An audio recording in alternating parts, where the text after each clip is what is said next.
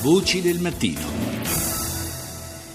E ci spostiamo adesso in un'altra area, andiamo in Sudan, anche qui ci rifacciamo eh, a un titolo che abbiamo ascoltato poco fa, era del Journal dell'Africa, era l'apertura del notiziario eh, francofono sull'Africa che riportava le, eh, la denuncia di Amnesty International, le accuse nei confronti delle forze militari governative sudanesi di eh, avere fatto ricorso, fra le altre cose, all'utilizzo di eh, armi chimiche nel Darfur contro i ribelli. Ne parliamo con Antonella Napoli, collega, lo sapete, l'abbiamo avuta spesso ospite, ma oggi in particolare in veste di presidente di Italians for Darfur Onlus. Buongiorno Antonella. Buongiorno, ben trovati.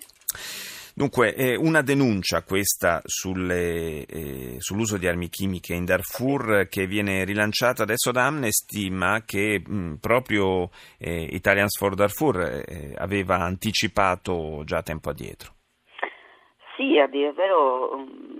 non solo noi nel, nel scorso rapporto, nel rapporto annuale sulla crisi avevamo evidenziato questa, mh, questa accusa rivolta dai ribelli al governo di aver utilizzato ehm, delle armi non convenzionali eh, per cercare di stanare gli ultimi gruppi ehm, che si contrappongono a Bashir nell'area del Jebel Marra, che è la roccaforte di, di, questi, di questi, gruppi ribelli. Ma ehm, già negli anni precedenti eh, addirittura c'era, c'era stato eh, chi aveva, aveva ehm, ventilato la, la,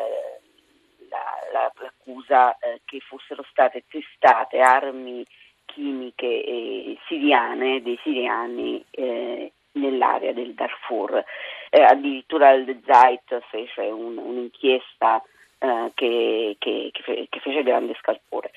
Queste ultime notizie sono dei macigni perché sono prove e testimonianze dettagliate, eh, parlano di oltre 30 episodi di, di, di, di questi, eh, di questi ehm, conflitti eh, che ormai creano eh, vittime sia tra, tra, i, tra, i, civili oltre che nel, ehm, diciamo nel, nelle fila dei, certo. dei ribelli e, ehm, e, e inoltre eh, si, si, parla di, di, questa eh, repressione fatta di omicidi, di, di stupri eh, nei confronti del,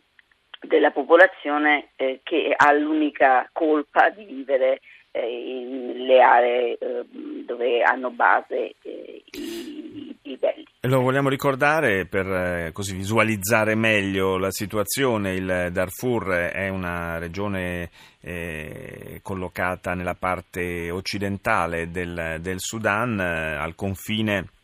con il Chad, con la Repubblica Centrafricana e per un pezzettino anche con la Libia, dunque anche dal punto di vista della collocazione geografica una zona abbastanza calda eh, direi. E questa, le motivazioni che sono alla base di questo conflitto, forse è il caso di ricordarle. È una situazione abbastanza complessa perché in, in, eh, in un primo momento è senz'altro eh, stata la eh, la grande conflittualità fra le etnie presenti in questa regione, popolata per, per lo più da eh, eh etnia eh, africana, i Fur, eh, gli Zagawa e, ehm, e, e, e, poi di nomadi di un, un'etnia araba eh, ovviamente molto più vicina a, al governo certo. e infatti l'accusa che viene rivolta a Khartoum è quella di eh, aver eh, tentato di eh, ripopolare l'area del Darfur e quindi di espropriare eh, e di togliere eh, le risorse al, alla popolazione locale eh, per controllare eh, delle grandissime ricchezze, perché in Darfur, eh, il Darfur è quasi inesplorato, ma eh, c'è grande presenza di, di acqua, ehm, c'è dell'oro, quindi eh, e, e, molto probabilmente, anche se non sono mai stati fatti rilevamenti, c'è, c'è del petrolio eh, e soprattutto in una fase in cui il, il, Sudan del Nord e il Sud Sudan si sono separati e quindi a Khartoum è venuta meno una, un, un, introito importante come quello del,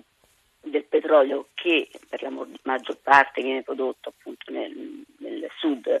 Sudan eh, eh, non, si può, non, si può, permettere di perdere altri pezzi del, del paese, chiaramente. E, assolutamente, tutto questo va ricordato che in Darfur eh, è presente una missione di peacekeeping perché ci sono almeno 2 milioni di sfollati che vivono nei campi profughi nella regione